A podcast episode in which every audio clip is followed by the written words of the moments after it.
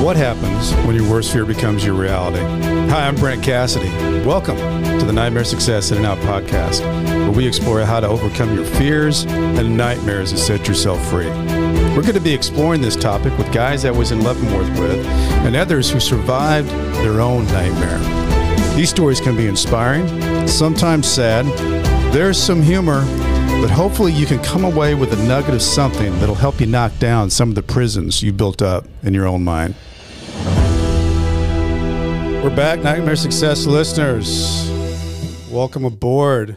This is where you come for uh, what happens when your worst fear becomes your reality. How do you adapt, survive, overcome, set yourself free? Well, I have a great guest today.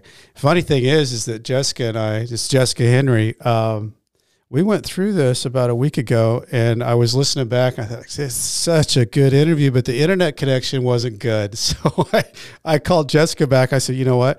That was just kind of a run through for us. We're going to try this again. So Jessica was nice enough to come back today and you'll enjoy her. Uh, you'll really enjoy her story because it's a great, unbelievable story. I wanted to start off here because I found something I just thought was a great quote. She was interviewed and this uh, article that I was reading, but it said, Everything I'm doing is something I love, Henry said. I had been through so many things in my life juvenile delinquency, foster care, teen pregnancy, addiction, rehab, therapy, prison, jail, probation, parole. And I'm like, oh, why did I go through all this? And now I know why. It's because I can help those who are struggling on going through similar things to make changes one step at a time. Such a great, great quote because she's been through so much. Right now, Jessica Henry is uh, a manager at Nation Outside. I want to give a shout out to Tony Gant who helped us connect on this. Uh, Tony was a great guest on the show. He's doing incredible things himself uh, in the Michigan area all with reentry and policy and those type of things, which also Jessica's doing. Uh, but she's, um, I was just reading from here. After having been incarcerated for nine years, she is a mentor who uses her personal experience to help others through recovery. She provides the support citizens need to teach and reach the milestones in their own lives. Uh, Jessica, big time believer in education uh, and, and the power of education. And she's big, big uh, proponent of uh, access to housing. She just graduated last spring from Spring Arbor University, earning her bachelor's in uh, social work, focusing on correction counseling, and she got a double minor in psychology and business. And uh, she, I, the other thing I want to point out is she got three associate degrees from Jackson College while she was in, in with honors high honors while she was incarcerated. So I just think that's ex- inspiring. It's just it's just good stuff. And uh, Jessica's got a heck of a story. I want to unpack all that, jump into all that. Before before we do that, I want to recognize our sponsor, Auto Plaza Direct. You know, who likes going spending a couple of weekends walking the car lots looking for a car? We've all done it. Then you spend like four or five hours in the dealership to buy the car. You know, it's kind of like a trip to the dentist. Well, there's a better way to take away all that pain and hassle of getting a car. It's called Auto Plaza Direct. They're your personal car concierge. You just tell them the car you want, what you can pay, and they'll go find that car for you. They'll negotiate your best price and deliver that car to you. They also offer you warranties and financing. It's all full service. Go to autoplazadirect.com to get started with your personal car concierge the new hassle free way, the car buying experience you deserve. Auto Plaza Direct. Tell them that Brent from Nightmare Success sent you. Welcome in, Jessica Henry. How are you? I'm good, Brent. I think I'm about to take on that Auto Plaza deal. It sounds real nice. It sounds like the easy way, doesn't it? Yeah. Yeah, yeah. and I, I've done the I've done the process, and and uh, you know, I, in fact, on my deal, I was getting a truck, and I, I was like, oh, I just don't think this deal's going to happen. But they they stepped in and they kept making it work, kept making it work, and I finally got and drove off in my car. I was like, ah, this is good. This is good. Nice. Jessica, you are doing um, you're doing really cool stuff now, and we, in fact, you and I before we got on here, we're talking about um, you're working as we speak with with uh, six or seven interns, trying to get them into a process where they can learn, you know, skills that help them get back into the world and reentry and and you're always looking for dollars always looking for things. And i think one of the things i think is really important about what you do is you're helping these people but it's so different when you've walked the walk you've talked the talk you've lived this world and I think sometimes people get you know intimidated by that person that doesn't know what you've walked through, how what your experiences have been. Whereas you, you're right there with them, and and I think that I think the more we have people like you, Jessica, in that uh, arena, I think there's going to be more help given to the people who need it because they're going to reach out and realize that these people really understand what they're going through and can make something happen. Yeah, yeah yeah, that's one thing that I usually do. You know, you got to know your audience, but I usually start off with, hello, my name is Jessica. I've spent nine years total of my life incarcerated, you know, because that lived experience is key, especially somebody coming home who may, you know, have issues with authority or somebody who hasn't been where they've been.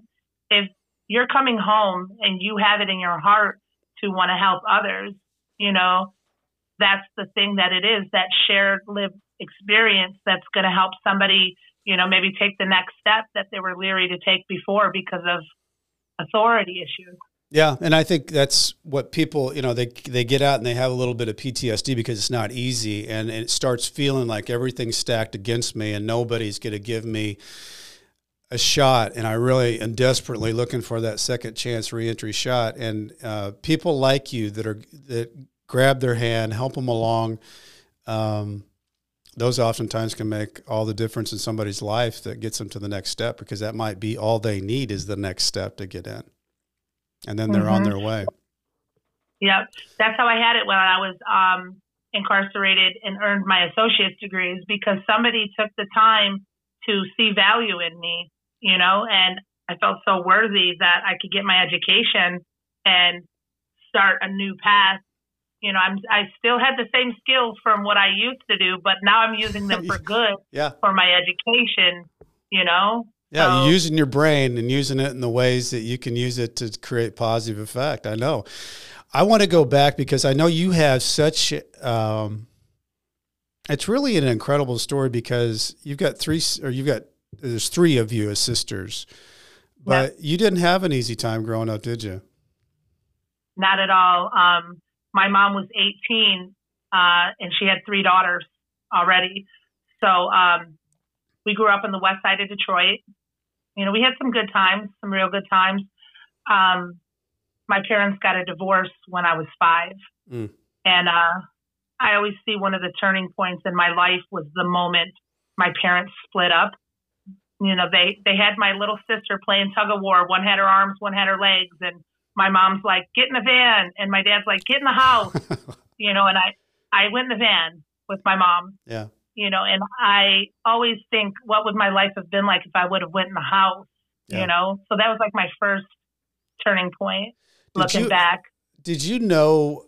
Because there's there's certain things that you talked about that were just normal things like the bookmobile thing coming and you guys you know getting books and that kind of things, but you only knew that environment that you were in. I mean, were there mm-hmm. people were there people outside of you, Jessica? Like if you went to go spend the night somewhere at some friend's house or something, did you see anything different, or did you just know your little bubble and that's the way it was? Because you know you weren't by yourself. You did have you know siblings, which I guess in some cases is a blessing. A lot of times because you know the, the, siblings can always say, "Hey, our our our parents are freaked out. They're they've gone crazy or whatever." But did you did you did you as you got into older before you went into foster care, did you did you know things were not like they should be?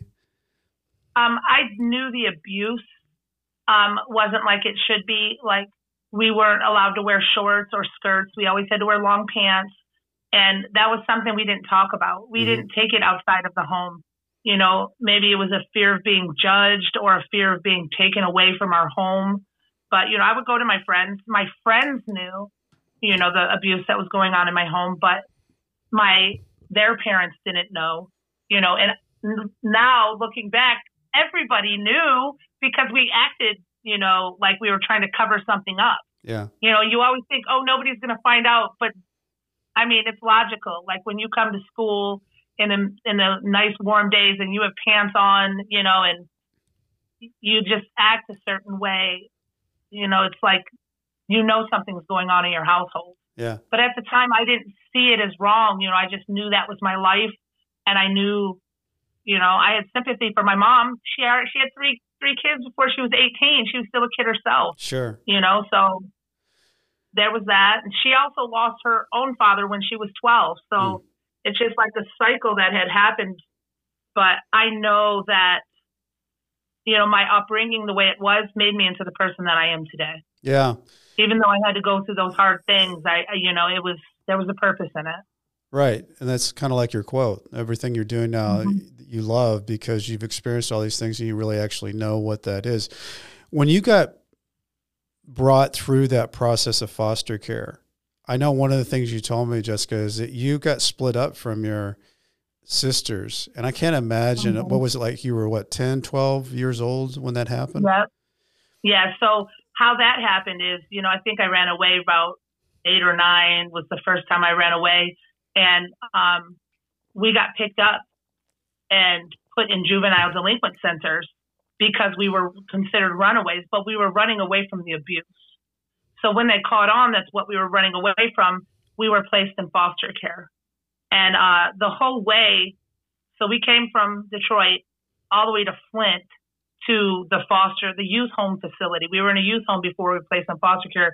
But on the way there, I kept trying to memorize the path and remember a, a tree or a, a sign, you know, so I could make my way back home. Because even if those things were going on, that's where I wanted to be and with my family, with my mom, in my home, mm-hmm. you know, where I, you know, my life, my roots were. But uh, we were in foster care for two and a half years. My two sisters, we all got split up. So we were in several different foster homes throughout those two and a half years. I myself was in three different foster homes. Um, and what was that like, Jessica? like when you were in a foster home, were there other kids that were in the foster care? What like uh, what were the people like? What how did your what was your experience like? So um, you know, it was it was brand new. You know, I'm not gonna lie, I liked the the life that I had. I had new clothes and you know, I had a whole new school where I could not be a nerd. I really thought I was the coolest kid my whole life, but I know I was a nerd. but um you know, it was just a whole new environment. Like the first foster home I was in, it was a couple in their 60s and they had one other foster child there. Um, we went to church. It was like in the middle of nowhere. It was literally a village. So there was like 400 people that lived there. It was so small. Which was, had to be know, a huge change for you because you came from oh, the hood basically.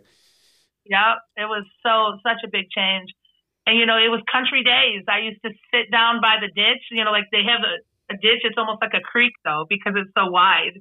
So I used to sit there with my Walkman, listening to my '90s music and reading the books from the library. You know, that was, you know, I was I was by myself and it, it felt good, but still there was that loneliness and that I want my family back. You know, and then I got moved to another foster home. Um, the first day there, they handed us a paper bag and said, pick up these pine cones. So I already knew how that one was going to be right off the bat. You know, you know, I tried to adapt to my environment, which is something I still do. Mm-hmm. I had done throughout my times in prison, and you know, not take everything negatively. Mm-hmm. You know, try to make the best of the situation. Stay positive. This is only for a moment. It'll pass. You know, it's a learning lesson. You know, what you're going through now does not define you or where you're headed. Yeah, that's a good. Quote. You know, so yeah, I always try to take, you know, something with me from those places to make me a stronger individual. When you, you know, were, it it hard. well, I know. I wondered though, is is like when you were. Um, when you were able to get together, you, I think you said was it once a month or once a week you were able to see your sisters in like a mm-hmm. kind of a strange environment. But did you guys share stories of what was going on in your lives with what was oh, happening? Yeah. Oh yeah, oh yeah. So we we met once a month. My mom, you know, for a family visit. My mom would come to Flint, and me and my two sisters, we would we would all meet there for a couple hours. And it was just an empty room with a couch and some board games, you know, maybe a basket of stuffed animals or something. But um, you know, it was kind of it was just like what's the word like sterile. Mm-hmm. It was sterile. Yeah. You know, that there wasn't love. That we didn't talk about the things we should have talked about, like, Mom, why did this happen to us? Right. You know, or Mom, when it, you know, we we of course we said, Mom, when are you getting us back? It right. took two and a half years, but you know, it's just there was so many things left unsaid that now as an adult, I, I wish could have been talked about. Was it physical and was was your situation physical and uh, uh, verbal or was it? Yeah, yeah. Physical, psychological, verbal. Everything. Yeah. And, yeah. Did, and then you know, uh, go ahead. Well, I was going to say, Jessica, did your mom make excuses about the situation where you guys were, or was it just not talked about? It was just not talked about, just like the abuse. It was just not talked about. Like even nowadays, you know, I don't bring it up a lot but my daughter will bring it up to my mom or my older sister is the one who really holds on to it. Yeah. and when it gets brought up my mom denies.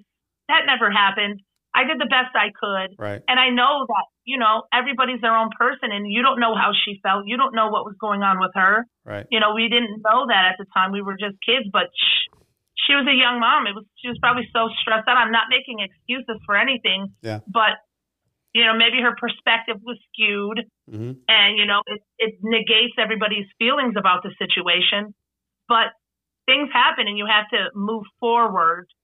Well, let's, let's, let's talk about that a little bit because you did move forward. You got out of that foster care situation after two and a mm-hmm. half years. You went back with your mom, correct? Mm-hmm. Yep. And you would have been how old then? I was 13 when we when we were released from foster care. So, what was life like for you being put back into the community, back in with your mom, back home in that same situation? What how what was in your world thinking? So this was way back in '94. Yeah, 1994. Almost 30 um, years um, we ago. Got back, yeah, we were back with my mom, and um, she ended up having a nervous breakdown there was an incident and um, something happened to my older sister, and my little sister ran away. And she went all the way to Detroit. So this is like 60 miles we're talking about. She walked, hitched buses, you know, as she was like 11 at the time. And um, no, maybe 10. She was probably 10 at the time. But she made it all the way back to my dad's neighborhood. That's where she was going to find my dad. Mm-hmm. And he wasn't there, but my Aunt Sharon lived on the same block and she found my Aunt Sharon somehow. And then they contacted my dad who had moved to Florida. My dad came right up and he gained custody of us. He went to the court date. My mom did not. And my dad was given full custody of us. So we moved in with my dad who hadn't had us in years. And um, what was that like? I got pregnant at the age of 15. You know, there's there's your the whole dad. cycle, yeah. Yeah, there's your dad, and he hasn't really had. My mom had all the rules and structure. Yeah. You move to dad, and there's no rules and right. no structure. And I'm a teenage girl in a hood. I'm going to chill, experiment, do the things. You know, I met my daughter's father at a karaoke night in the bar at mm. 14. I met him, and I was pregnant a few months later, and you know, I was independent after that. I moved out of my dad. I lived with him, you know, for the next five years till the cycle continued. Domestic violence in the relationship, you know, we leave each other, get back, leave like my parents had. And, you know, it's different looking back at it now because in the moment, you know, you probably would have made some logical choices that are plain to see in your face but that's not what happens. You know, sometimes you lead with your emotional mind and you make these impulsive decisions like, I'm going to make this relationship work, you yeah. know? Yeah. So you get into that, you're probably like, what, 18 now? Maybe somewhere around there? Yeah. When I left, when I left um, my daughter's father, I was 20. Okay. I was 20 when I left him. And I moved back in with my dad. Okay. And that's when, you know, that life came back because growing up, my dad was always the dope man. And my dad was still the dope man. He was a hustler. It was in his blood. He sold cars, he sold bikes, he sold whatever needed to be sold. Whatever Let's just, could sell. he was a great customer representative. We'll uh-huh. just say that. Uh-huh. and you know, so that's what I started doing. I started, you know, selling drugs, you know, living in the, the hood, doing the things except having a nine to five job. And then this is how my criminal my criminal lifestyle started. Uh, we needed money, and when you're selling drugs, you're either having a really good day or a bad day. You know, there's right. really nothing accountable in that line of business. So rent was due, bills were due, and I needed money quick. And the girl down the street, she said, I got somebody who can help you make some money. So I hooked up with them and ended up cashing fraudulent payroll checks. And um, that right there, I, I opened a bank. I, we printed some blank checks to a certain company with a certain routing number and a certain amount on the check. We opened one bank account in my name yeah. my real name. so stupid. And then we went to 19 different banks and cashed a check at each bank. So now, eight months later, I'm arrested for uttering and publishing 19 charges by the Michigan State Trooper Fugitive Department. They came to my door at six o'clock in the morning, and um, my daughter was like five years old, four or five, and I had known that they were, you know, I knew I had charges. I knew something was coming um, another person that we had to cash a check with, she was had already been arrested. Okay. So I knew they were coming for me. And that morning, um, my daughter, she opened the door for the cops, and then she said, "I thought y'all was the police here to to take my mama." Oh gosh. I had been preparing her. You know, I had, I didn't want to just leave high and dry and her wonder. Yeah. So uh, I let her know that when adults are bad, they go to the big house to get grounded, to mm-hmm. be punished. And um, so she, I don't know how well she understood that, but she she got the gist of it. Mm-hmm. You know, she would always send me letters, draw me pictures. We'd call on the phone. She stayed with your dad. You know, she stayed with my dad. Yeah, she stayed with my dad. And um, by when I got caught, I got six months in the county jail. I did. I was actually in three different jails because I cashed checks in three different counties. Mm-hmm. So my first time in jail. Would you like to hear about that? Yeah, I would. it was nothing like juvie. It was nothing like juvie. Let me tell you that. It was so, different. Yeah. I walk into Genesee County Jail. It's in Flint. So are you scared, or are you, or you feel like you're the the girl from the street that's got street cred that can walk in there? A little bit of both, but nobody knew me. So you know, that's another one of those. Let me adapt to my environment. You know, and not like a chameleon, but you know, still me, and just day by day deal with what's come my way. Right. So the day I walk in to Genesee County Jail, you know, you go in there, that smell. I will never forget that smell. I have been in there once since my incarceration on a good note, and it still smelled like that, like smashed up bologna and body sweat. That sounds horrible. It's just, oh, it's bad. And then they they cuff you to the bench and you sit there for hours and hours and hours waiting to get booked. And then, you know, you do the fingerprint. They had the ink fingerprint then. Yeah. They didn't have the digital like they got now. And um they sh- they make you shower, strip you down. You're wearing an orange jumpsuit. This uh, this jumpsuit was one piece. God forbid you didn't bring underclothes because you weren't going to get a set from them. and then they give you a gray plastic tote and it's filled with things like a three inch toothbrush, a small tube of gritty toothpaste, mm-hmm. a little clear deodorant that does not mask. It's gel. It's bad. It just smells so weird. It's not hiding any BO. And trust me, when you go in a place like this and your emotions are kicking and you're scared or something or it's hot under that nasty, scratchy wool blanket, you're going to sweat. Yeah. So if you don't have somebody taking care of you, deodorant, the good kind, is the first thing you put on your commissary, people. Uh-huh. So if you're listening to this, make sure you send a loved one a bottle of deodorant. Yeah, County Jail 101. Stay clean. Yeah. Yeah. Because you don't want it smelling like goats in there because it's bad. It's, bad. Sorry for the visual, guys, but you know that's that's that. But uh, you know, you got your stuff a little crusty towel that doesn't even wrap around one of my thighs. It's so small. And then you don't get a second jumpsuit. You have one jumpsuit that you have to wear for an entire week.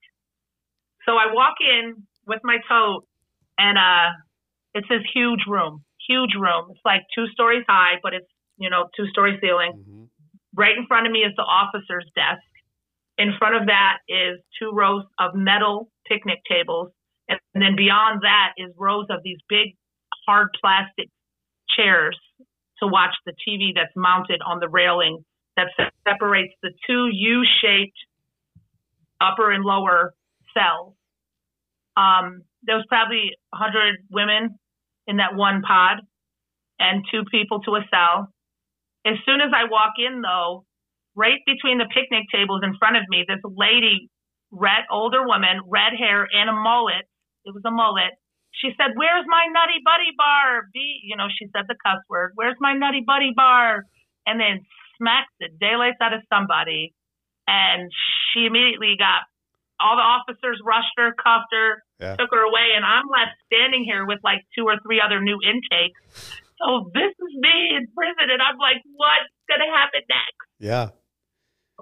Yeah, you know, the funny thing about that is, like a month later, when she got out of the hole, she ended up being my bunkie, which was just And how was, was just- that? How was that? I mean, was she somebody that you could get along with, or was she just that crazy? Yeah. So she it, it wasn't the craziness she you know didn't have anybody supporting her so she bought what the story on that fight was she had a pair of bifocal glasses that she borrowed to somebody and they were supposed to pay her a nutty bar for the glasses which Okay. seems so petty but in prison sometimes it's all you got Yep. you Good know? deal. she wanted that nutty buddy bar. But she was she was pretty cool. One of the sad things they do in institutions is if you have anger issues or if you have any mental health issues that needed to be addressed, they don't have the time and staff to give you the therapy that you need, but they got the meds. So this lady was on some meds. She would sleep all day and a few hours through the night and she would be up and you know, it was just sad to see somebody like that, you know. There were a couple times she woke up from some lucid dreams looking for her lighter and her her drug paraphernalia Yeah. and like she swore she had it. You know, and I had to remind her that, hey, we're in prison, you know, we're locked up. So, you know, it's challenging for some people in there and that's another thing I took with me, you know, that I'm learning from and that I can use in my reentry work. You know, the sensitivity that people need because you don't know what they've been through. Right. You don't you know what you've been through and what your perspective is, Right. but you know, and we're in such a fast paced life. We want it now, we want to do this here. I know my way and my way is the best way. It's it's just it's a good thing to slow down and, you know, take into consideration what somebody's been through. Yeah. Don't just, don't know? just assume. Yeah. When you what got they're trying to overcome. when you got out of there, Jessica, after that six months, I, I'm assuming you went back to um, same place, your dad's place. Joy Road. Yeah. Joy Road Evergreen. uh, yep. Right I- back. And I'm assuming also that really things didn't change because I know when change happened, but it didn't happen this time. Yeah, did not. Even though I said, I swear it, this time is going to be good. You know, I've said that probably over a dozen times in my life, but uh, went back to the same neighborhood, the same people, the same things, same behaviors. Actually, I knew I had to drop for probation, and my dad was right there with a joint, ready to smoke the day I got out. Yeah. And hey, Dad, I got to drop for probation. You know, so that that sober time didn't last long. Um, I ended up going to jail eight, a total of eight times for the same, the same charge. So I got uttering and publishing, and they dropped 19 charges down to 6 Mhm. one per city. There was six cities within the three counties. So at that point, um, it was 20, 21. I had six uttering and publishing on my, and that's when I got my prison number. I didn't go to prison yet, but as soon as you get convicted of a felony, you get a prison number, four seven eight seven five five. so uh, Don't forget that. I can't. My Yeah. daughter doesn't forget it either. That's the sad Yeah. thing. Thirty-eight two two four zero four four. There you go. Yeah. You know, uh, but Jessica, there, I remember there, there was that that whole time period you you're going back and forth, but you had a really weird thing happen where you really weren't. I mean, you were saying that yes, I wasn't living the life that I should be living, but you really didn't mm-hmm. do what I think you were at a casino. Is that where it was that took yeah. place? So that yeah, that was my last prison bit. Um, in between the, that time, so like my last time in jail, I got out and my dad. Uh, I was out for about a year, and my dad passed away. He had a severe heart attack. Oh, you got to um, tell the story. you got to tell the story. Oh, yeah. so um, my dad, he wasn't doing real well. He he was obese. Um, he weighed over 500 pounds he wasn't too active. You know, he was stuck in his ways. That's where I get it from sometimes. Stubborn. but um, yeah, yeah, he had a um an asthma attack, and his inhaler wasn't working. You know, nothing was working. So we called the ambulance, and um, by the time the ambulance got there, he ended up having a heart attack. And uh, we were wheeling him down off the porch, and he wasn't saying anything to me. I knew I knew something was wrong. My dad was my best friend. I was holding his hand. I could feel his life leaving, and I was like, "Dad, please just say one word." Oh wait, yeah. I said, "Dad, please just say one word to me. I promise you, I'll be quiet." He said, "Just shut up." like so, that was my dad's last words to me in His life. Last and words, Jessica. I've only been on here five minutes, and I've told so much of my story. I'm a talker, but you know. So those are words to live by. Just shut up. That That's had life. to be a big deal in your life though at that time because your dad was kind of the guy that picked you up when you guys, you know, were really looking for someone to be with and he he was that home and that probably the safe zone for you and your thinking and then he dies. How are you from that point on? Like what happens with you? So um while my dad was still alive, like right at the end, I got really heavy into drugs because I knew he was sick and I knew, you know, other things in my life. You know, I had warrants. I wasn't showing up for probation or parole. I was on parole at that time. You know, I was dropping dirty. You know, it was just bad for me. And then my dad passed away and I was left with all his debt mm. and all the bills in the house. So, you know, I didn't quit using drugs, but I pulled it together so I could be a parent to my daughter. Mm-hmm. Um, at that time, my daughter was 13. Um, and then my father passed away in October of 2011. February of 2012, I was arrested on my absconding warrant because I had absconded um, from probation. And they sent me to prison for my first time uh, for absconding. Um, I did so my dad never seen me go to prison. Mm-hmm. And my sister came and lived at my house and took care of the house for about two weeks before moving. That which meant my daughter had to move as well. So my daughter moved in with my mother, the same mother that abused us. Mm. You know, my daughter has her own story to tell, and I'll leave that at that. Yeah. Um, my right now, my daughter's 24. She's doing so good. Um, she's got a legit driver's license. She has her own vehicle. She has an apartment. She has a three year old daughter she works an, an amazing job. You know, my daughter's doing so much better than, you know, I ever was at her age. oh, it's, so. it's, such a great story because I know you. You know, you and I talked about this, Jessica. When somebody's a young kid, or not, that doesn't have to be that young of a kid. That you know, when when parents go to prison, the the the kids go to prison too, and they they have to figure it out on the outside. And like you said, there were t- the times where you haven't talked about when you got that final arrest, but she was mm-hmm. like 15 or 16 years old, and you you missed that time period of her, you know, developing it from a you know a girl to a woman, and uh, she had to mm-hmm. figure it out, and you know. Yeah. It wasn't the best environment to figure things out, but it's so encouraging to hear that she made it. You know, she she survived. Mm-hmm. She survived it. Yeah. And was able to to get out on the other side. Yeah. So that first time in prison, you know, we would talk regularly, but she was she was, you know, with my mom. She didn't come visit. And um I got my GED while I was in there. So I was trying. I was trying to get it together, you know.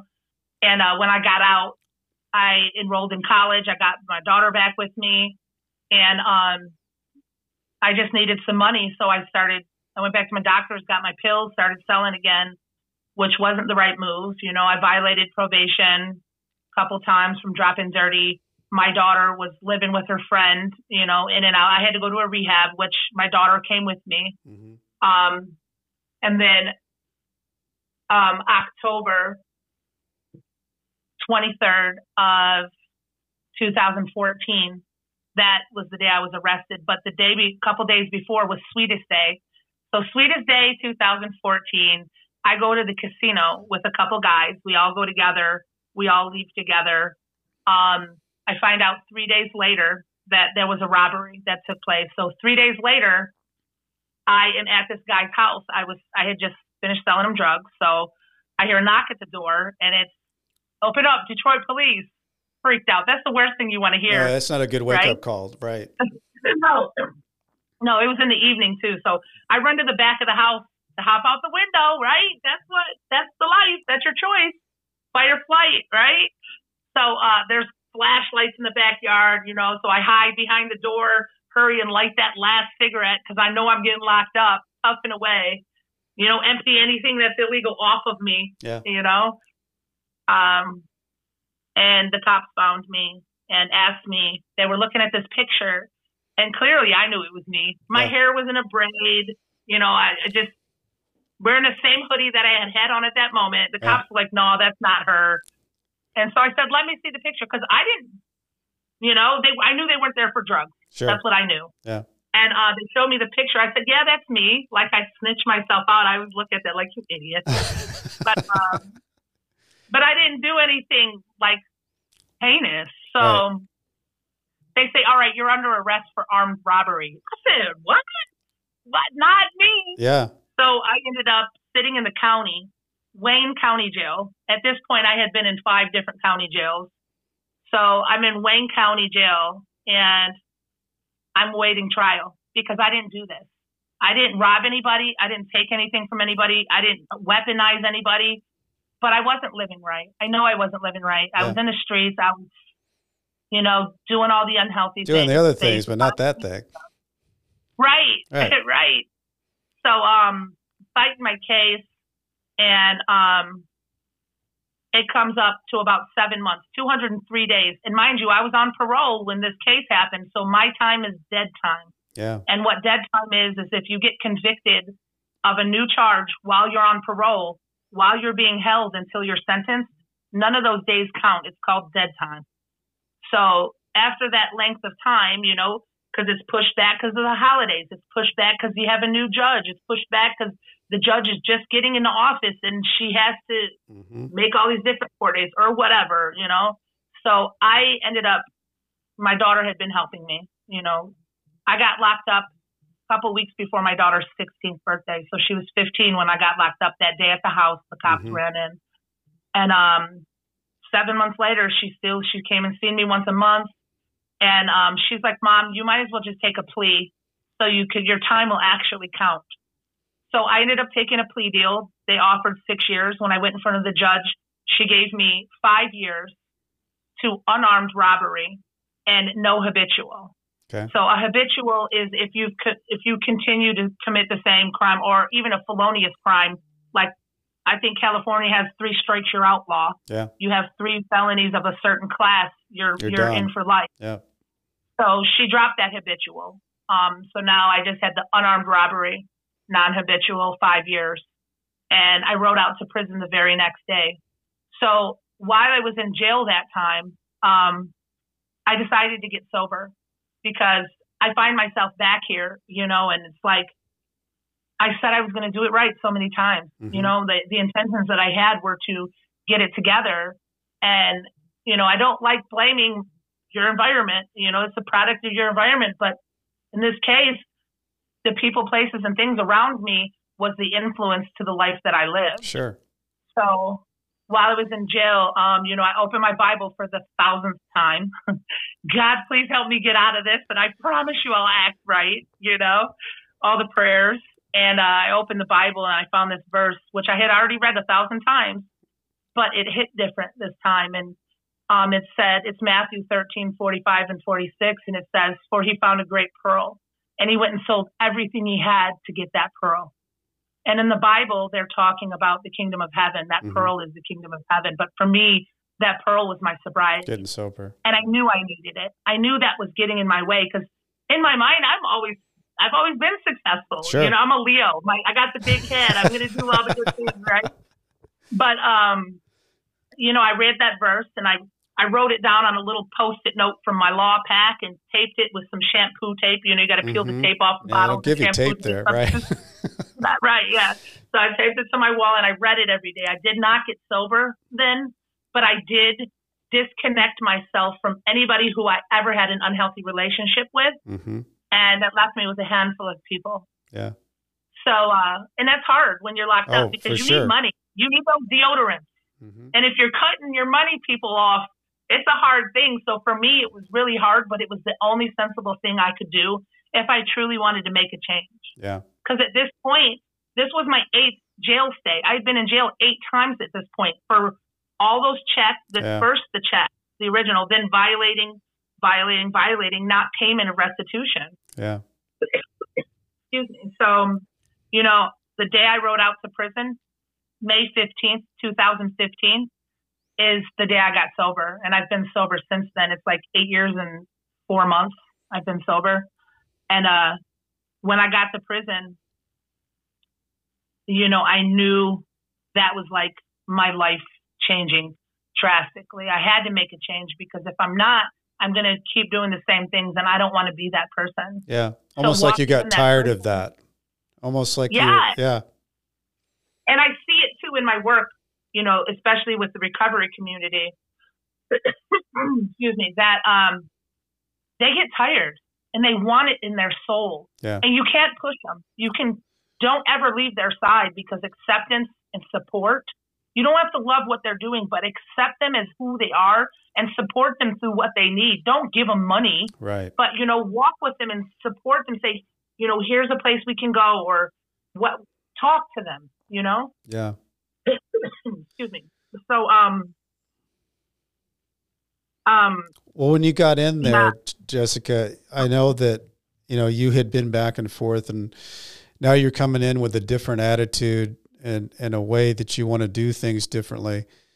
Uh, did you feel different walking in that time? I mean, was it like a oh God, yes, Yeah. God, yes. Because when you go in, you know, it's like all the ladies are looking at you like, oh, I knew she'd be back. you know, pay up. yeah? You know, you had owe a me two ramen noodles and Uh-huh. a pack of cookies. You know, and it's like I was ashamed. I was embarrassed.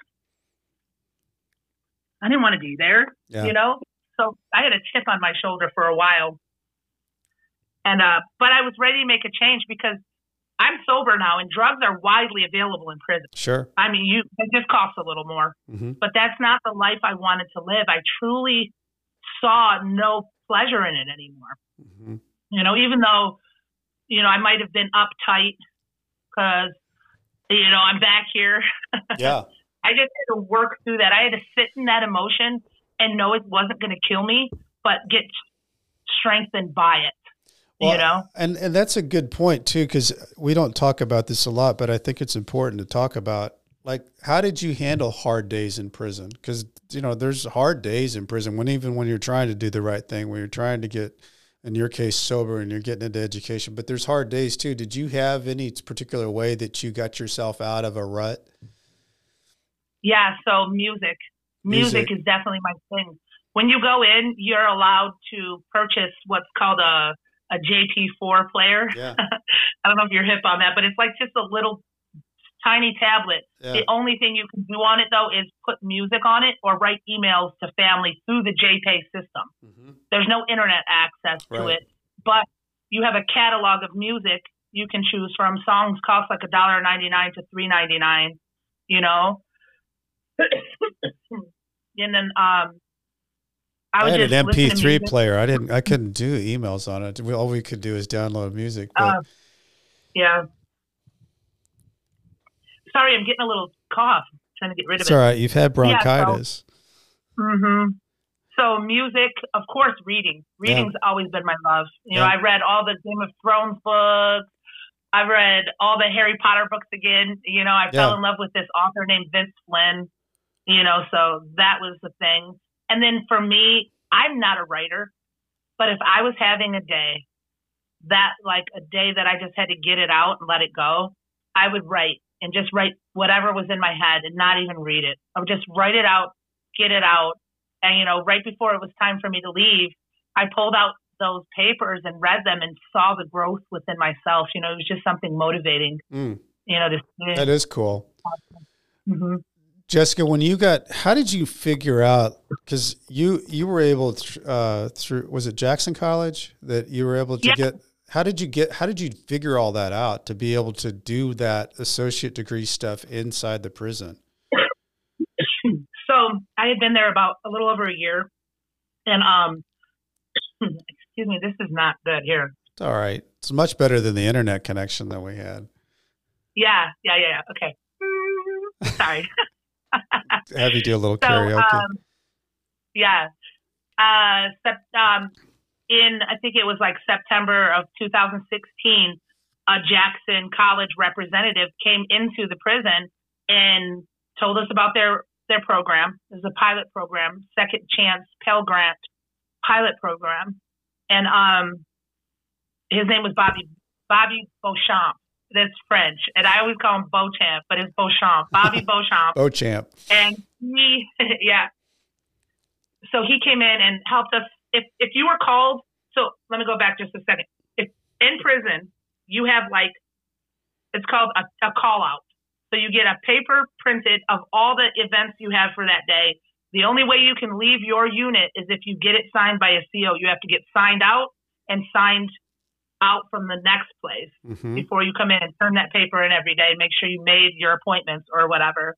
But um, on my call out one day, it was um, a meeting for Jackson College, and I didn't sign up for anything, so I was like, "This is pretty cool." Uh, like I said I, before, my last time I went to college, but I screwed that all up. Yeah. But um, when we get there, he tells us about the curriculum. They'll be offering um, a couple different degrees: business, arts, gen studies, and uh, I was so interested. I filled out that FAFSA right there.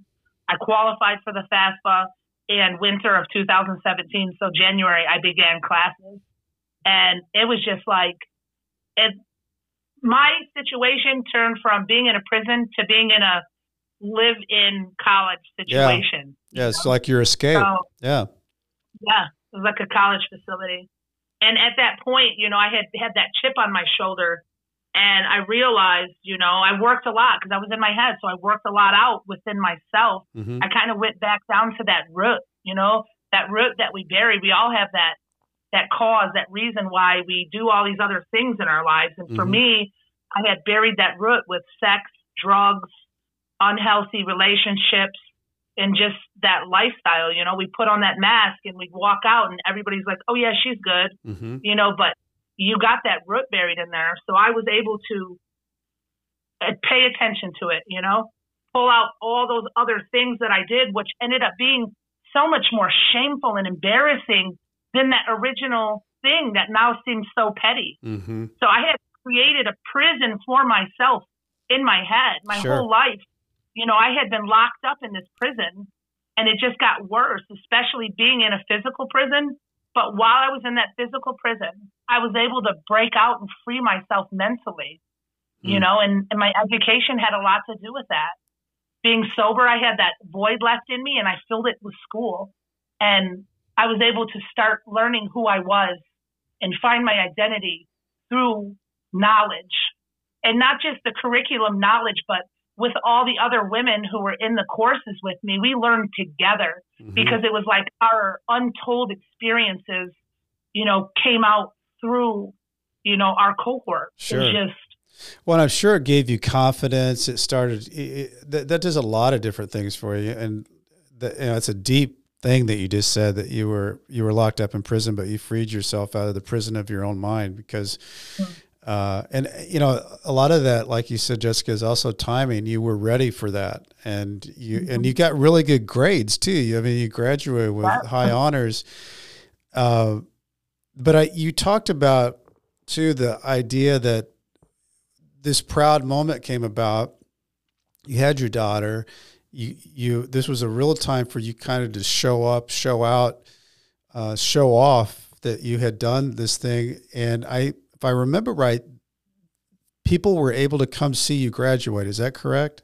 Yep. Yep. So this was the pilot program, like I had said. They've done it. So in Michigan, there's 31 prisons. Only one of those 31 is for women. And it's supposed to house 1,800, but it houses 2,200. So it's definitely overcrowded. Yeah. So there's a lot of strict rules about the things that they can do. They were leery about even letting the college program come in, but they did.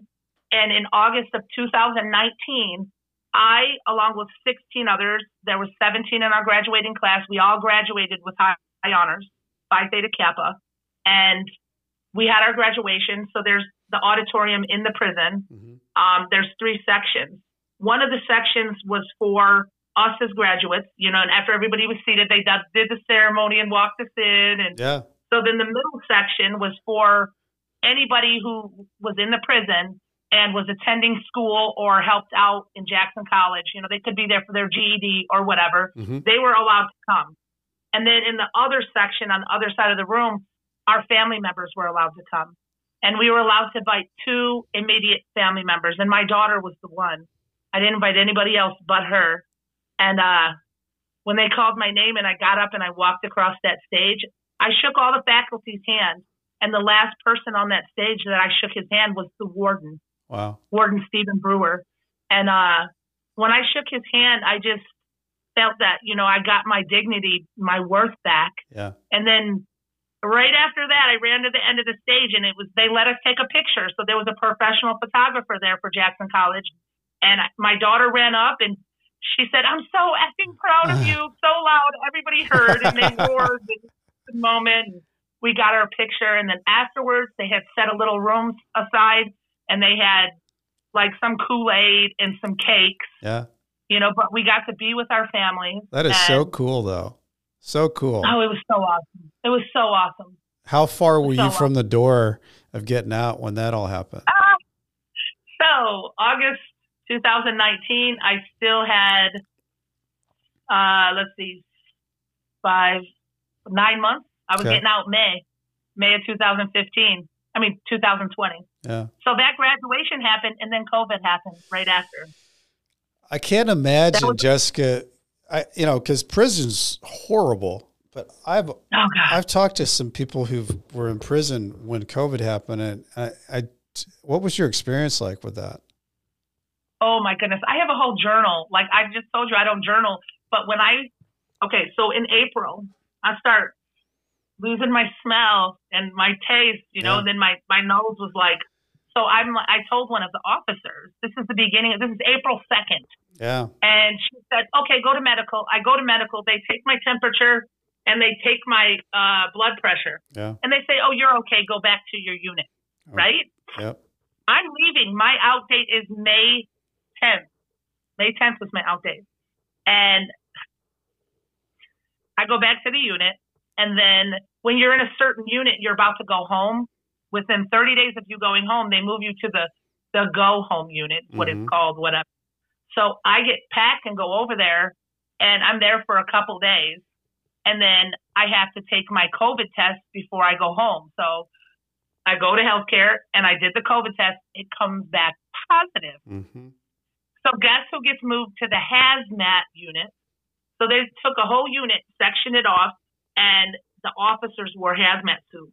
And I got put in a room with another girl. We were quarantining for 14 days at that time. I am just coming into her room. She had already been in there for 10 days, yeah. almost done with her quarantine, but they had to pack me in there and her quarantine started all over again. Oh my gosh. It was ridiculous. And I ended up not being able to go home on my out date because of the COVID. I went home 18 days later. They kept me 18 That's days. Uh, I mean, that had to feel like a lifetime when you know you're getting oh. out and then it's 18 days later. Oh, so terrible. I had so five terrible. days. I had five days later because mine happened to fall into that Thanksgiving time, and so they nobody oh, was yeah. working on Wednesday, nobody was working on Friday. So I, I think I got released on that Monday. So just and then they shut off all your communication when they think right. you're going home. So I couldn't communicate with anybody. It's just, it was like that. Those five days seemed like five years. Right. And, you know, they should, it should be a law not to have to hold you long. it's the truth, isn't it? it's awful. It's ridiculous. So let's talk about you finally get out. You know, you finally. Yeah. What? Who's on the other side of that world for you? So um, I have to back it up again. I know I keep doing that, but uh, while I was in, this girl came in, Danielle, and she, you know, was like, "Hey, I got this program you should come to. You know, when you get out, you should come to this program." I'm like, "Girl, I'm going home. I'm not going to no program. I've been in jail long enough. I'm not doing it." So um, she asked me about a dozen times. I turned her down about a dozen times. And so the last time she said, okay, how about I just get you a mentor from this program? And I'm like, okay.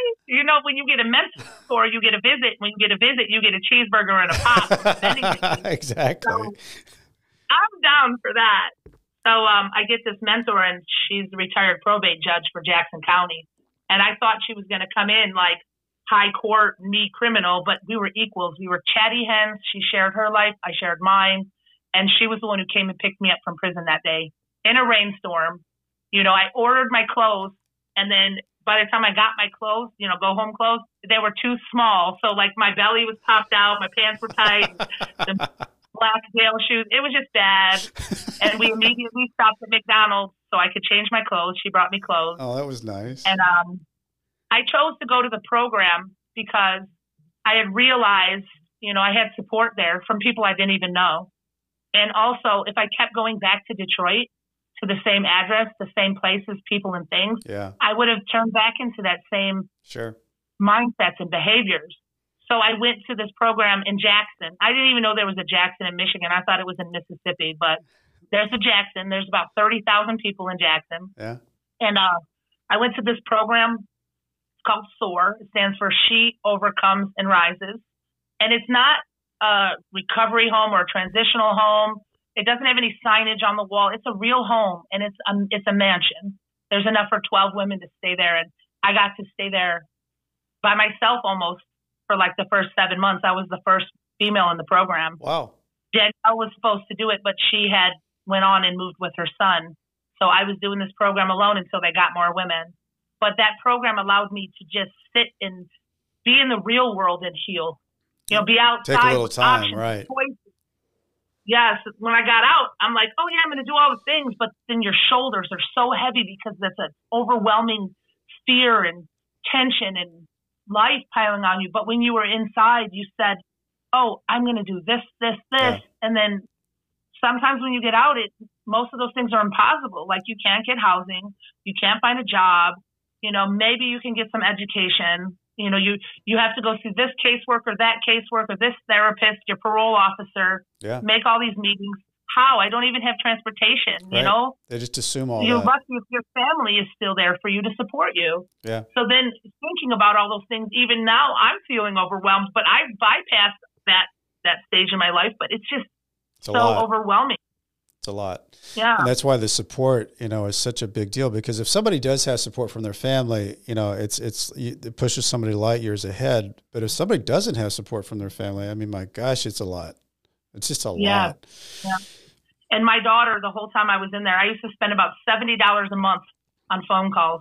And me and my daughter. So, like I said, she I got locked up right before she turned sixteen, and right before I came home, I found out she was pregnant.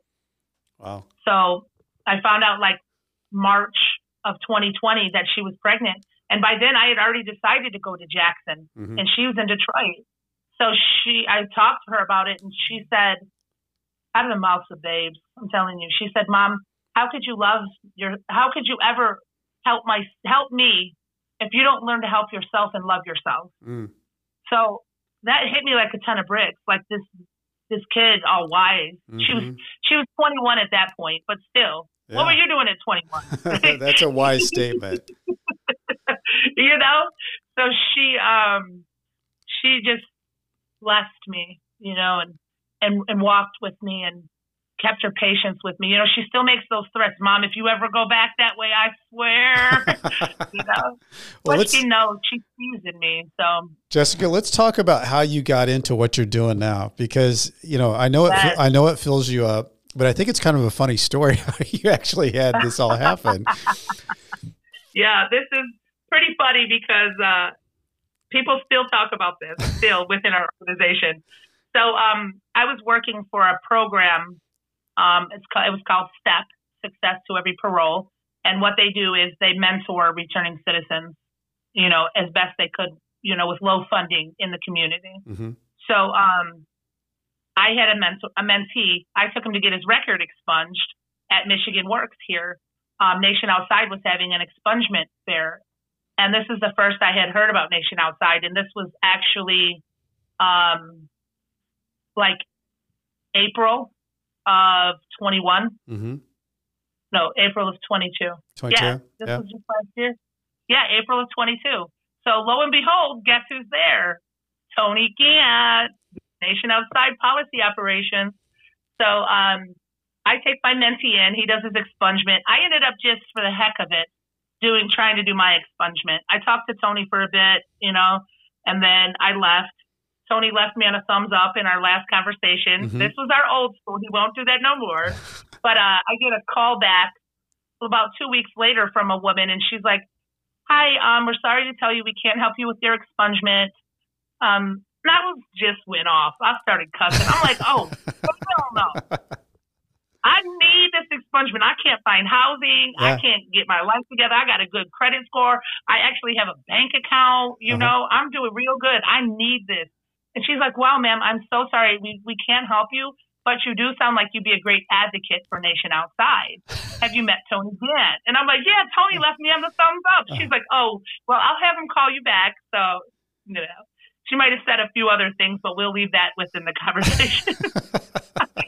and then um, I actually ended up talking with Tony and whatnot. Then I, I met up with her. She called me a little while later, a few days, and said, you know what? I never make those phone calls. I just happened to be making that phone call that day. And lo and behold, she's the executive director of Nation Outside. so funny. So And she recommended you. the boss got hired. I definitely got I mean, it's one of the best the stories. You, you, you cussed out the boss, and she thought you'd make a great advocate Yeah. Nation Outside. So then I um I volunteered for like a couple events, and then they hired me as an engagement specialist. And then Tony trained me on everything I knew. He introduced me to people in the community. He introduced me to partnering agencies like for housing and education and resources. Um, he introduced me to the mayor. He introduced me to like the city commissioner, all these people. Yeah. You know, the Chamber of Commerce and like who I've built relationships with since. So he was just educating me through this process and you know, like I said, education is my thing now, right? It is. And housing. Yeah. Yep. So Tony, um, Tony was like, "All right, I'm gonna let you do this event by yourself," and he just dropped me in no life jacket. I might have had a life jacket. It was probably about halfway full, but he helped me, you know. And I mean, I did great. And Tony was real proud of me. And then I started running Jackson on my own, and they they hired me full time. So I was an engagement specialist, and now I am the manager of engagement for the entire state. So what Nation Outside is is um, I'll tell you our mission statement too. Yeah. We are a grassroots organization led by fully formally incarcerated individuals. Our staff has a total of 500 plus lived years experience. That means they've been incarcerated a total, all of us. Mm-hmm. And uh, our mission is to drive policy and practice reforms that build transformative systems of support for justice impacted people.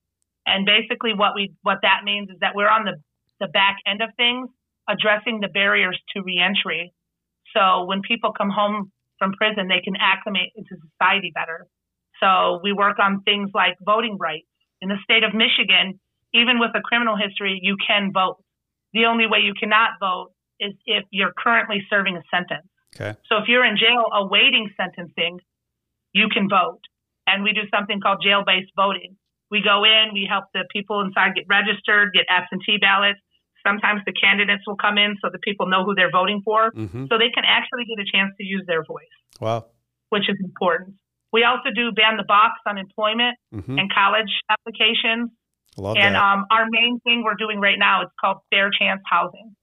And what Fair Chance Housing does is it prohibits landlords from discriminating against people due to their criminal histories. And we all know housing is one of our basic needs. yep. So we are fighting tooth and nail. We've been working on it for two years. We got a, a hearing, a committee hearing coming up. Our bill, House Bill 4878, was dropped um, introduced on June 29th by Representative Abraham Aiyash with 20 co-sponsors. That's awesome. So we're moving forward. We're, we're gaining support on that. We have sign-on letters. If anybody's interested in checking this out, we're at nationoutside.org, and uh, you can become a member. You can do support some call it. to action. We have different things you can participate in in your community.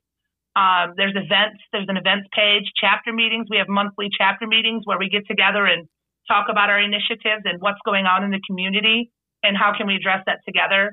And then we have events all throughout the month. We have 10 regions. So we're in Grand Rapids, Traverse City, Kalamazoo, Flint, Detroit, Lansing, Jackson, Washtenaw County, and Oakland County. And our other group is a women's chapter. So it's statewide. Yeah. If you've even spent one night in jail um, and you're a female, this is the chapter for you because the first hour we talk about initiatives and community community needs, and then the last hour of that meeting it's solely for the women who have been incarcerated, so they can have a chance to chat with each other and talk to each other about what they're going through, and maybe find some supportive sisters within that meeting that they can, you know, have conversations with or get resources from, you know, particular ones. Jessica, I love that. I mean, all that stuff, and that has to fill you up all those things that you're doing because you know that you're having a direct impact on people. You know how important that is because you've gone through it yourself. And those initiatives, you know, those type of things. I think uh, I've talked to quite a few people from Michigan. I think Michigan's very well organized. You know, I, would like to see more of that in other states that's going on because I feel like Michigan's got a really great leadership group that's uh, really taken you know a lot of responsibility, just taking it by the horns and, and gone at it. And couldn't be more proud of you, Jessica, on what you've been able to do because you've just you just it's not easy to just take a, a left turn when you've been on the right path or over here on this path and you decided to take this path and you did and mm-hmm. you had to mm-hmm. really give everything up to get what you wanted and it's uh, yeah uh, it's impressive it's impressive I, oh yeah. I also, um, so for my bachelor's in social work, I had to do my internship. I interned with the mayor, and the mayor of Jackson is the first black mayor in the city, and his name is Daniel Mahoney. He's such a great guy because he comes from here. Yeah. So he knows what the community, you know, has issues with, and he sure. can address them. Of course, he worked from the bottom to yeah. get where he's at. So he was my uh, he he extended that internship to me directly. And the city manager, Jonathan Greene, was my intern supervisor. And wow, was that such an I can't experience. imagine. Uh, yeah. I mean, you're working right there with the mayor. Some days I would sit there, like they know me well and they know I have a criminal history. They know where I come from. They know me. But even besides that, you get in your head, and I'm sitting there some days thinking, when are they going to find out I don't belong here? You know what I mean? Imposter syndrome. Well, you know, right. uh, Jermaine Wilson, who was a was a guest on this show, and he's been on a lot of different shows, but he actually served time at Leavenworth, and he is the mayor of Leavenworth now. So it's just one of those, you know, there's great stories all around, and that's one of the reasons I love this show, of doing this show, is because there's a lot of bad stories, but the good stories are really good stories. It's like Jessica, your story, you know, Jermaine's story. Th- those are stories that you hear those and you think, okay, it is possible. If I, I know it's not yeah. easy. It's not going to be easy, but I can do it mm-hmm. because Jessica did it or Jermaine did it, and mm-hmm. uh, I think it's inspiring. I, I want to ask you though because you know I ask everybody this at the the interview is because you've had such. A, uh, quite a it's just been a wild ride for you, and you've lived quite the life. What do you think's one of your biggest takeaways from where you've been to where you are now? Um, like I live just by realism. So if you can't be yourself, you're going to get yourself into trouble. The truth is going to come out someday you know, all the things that we push down inside of us, like that root that I said, and we just bury it, bury it. Yeah. It's going to come out eventually. So to to be your best self, you literally have to do some internal cleaning mm-hmm. and start right there with your core before you can ever love yourself as a person wholly and then love your family, and then love your community, and then be a part of changing the world. Wow. You know, I love that, it's Jessica. just that That's good my stuff. process. That's good stuff. I mean, that is really good. I uh, if if people want to get a hold of you, how do they get a hold of you, Jessica? Um, nationoutside.org. Okay. And um, our whole team is on there. If anybody's interested in contacting us with any questions about our initiatives, our policy change, or even just becoming a volunteer or something you guys can do to support us, nationoutside.org. My Okay. picture's on the About Us page. So if I you lo- want to I know, I really saw cute it. pictures. and um, let's see. And, and it- uh, on, on my side, it- I know for you guys out there listening, you get something out of this, and Jessica's story is great. Please go leave a review on Apple or Spotify. Follow the show; it's really easy. You just hit the bell on Spotify, drop down, hit follow on on Apple. Um, leave a review if you got time. It puts the show on steroids. I'm not sure why. I don't understand the algorithm, but Mhm. whenever you guys do that, it really just pumps up the volume. Um, if you want to get a hold of me, BrentCassity.com. It's with a T Y, not a D Y. I, I wish when growing up I was Sean and David, but I am not. T Y, BrentCassity.com. Um, if you're looking for a book out there, I wrote one, uh, Nightmare Success. You can find it on Amazon, Barnes and Noble. And uh, as I used to say uh, when I was writing my emails back and forth from prison, stay strong. I'll do this the same. And Jessica Henry, thank you so much. Such a great story. I hope you share this story all the time. Thank you. I'm gonna. I'm writing a book too. That'd be a good book. I want to read that one. Yes, and then probably a movie. I wonder who would play me. I'd love to see that too. Margot Robbie. She There can play go. me. Margot Robbie's going to be playing Jessica Henry. Here we come. Here we come. All right. Nightmare Success in and out. Thanks, everybody.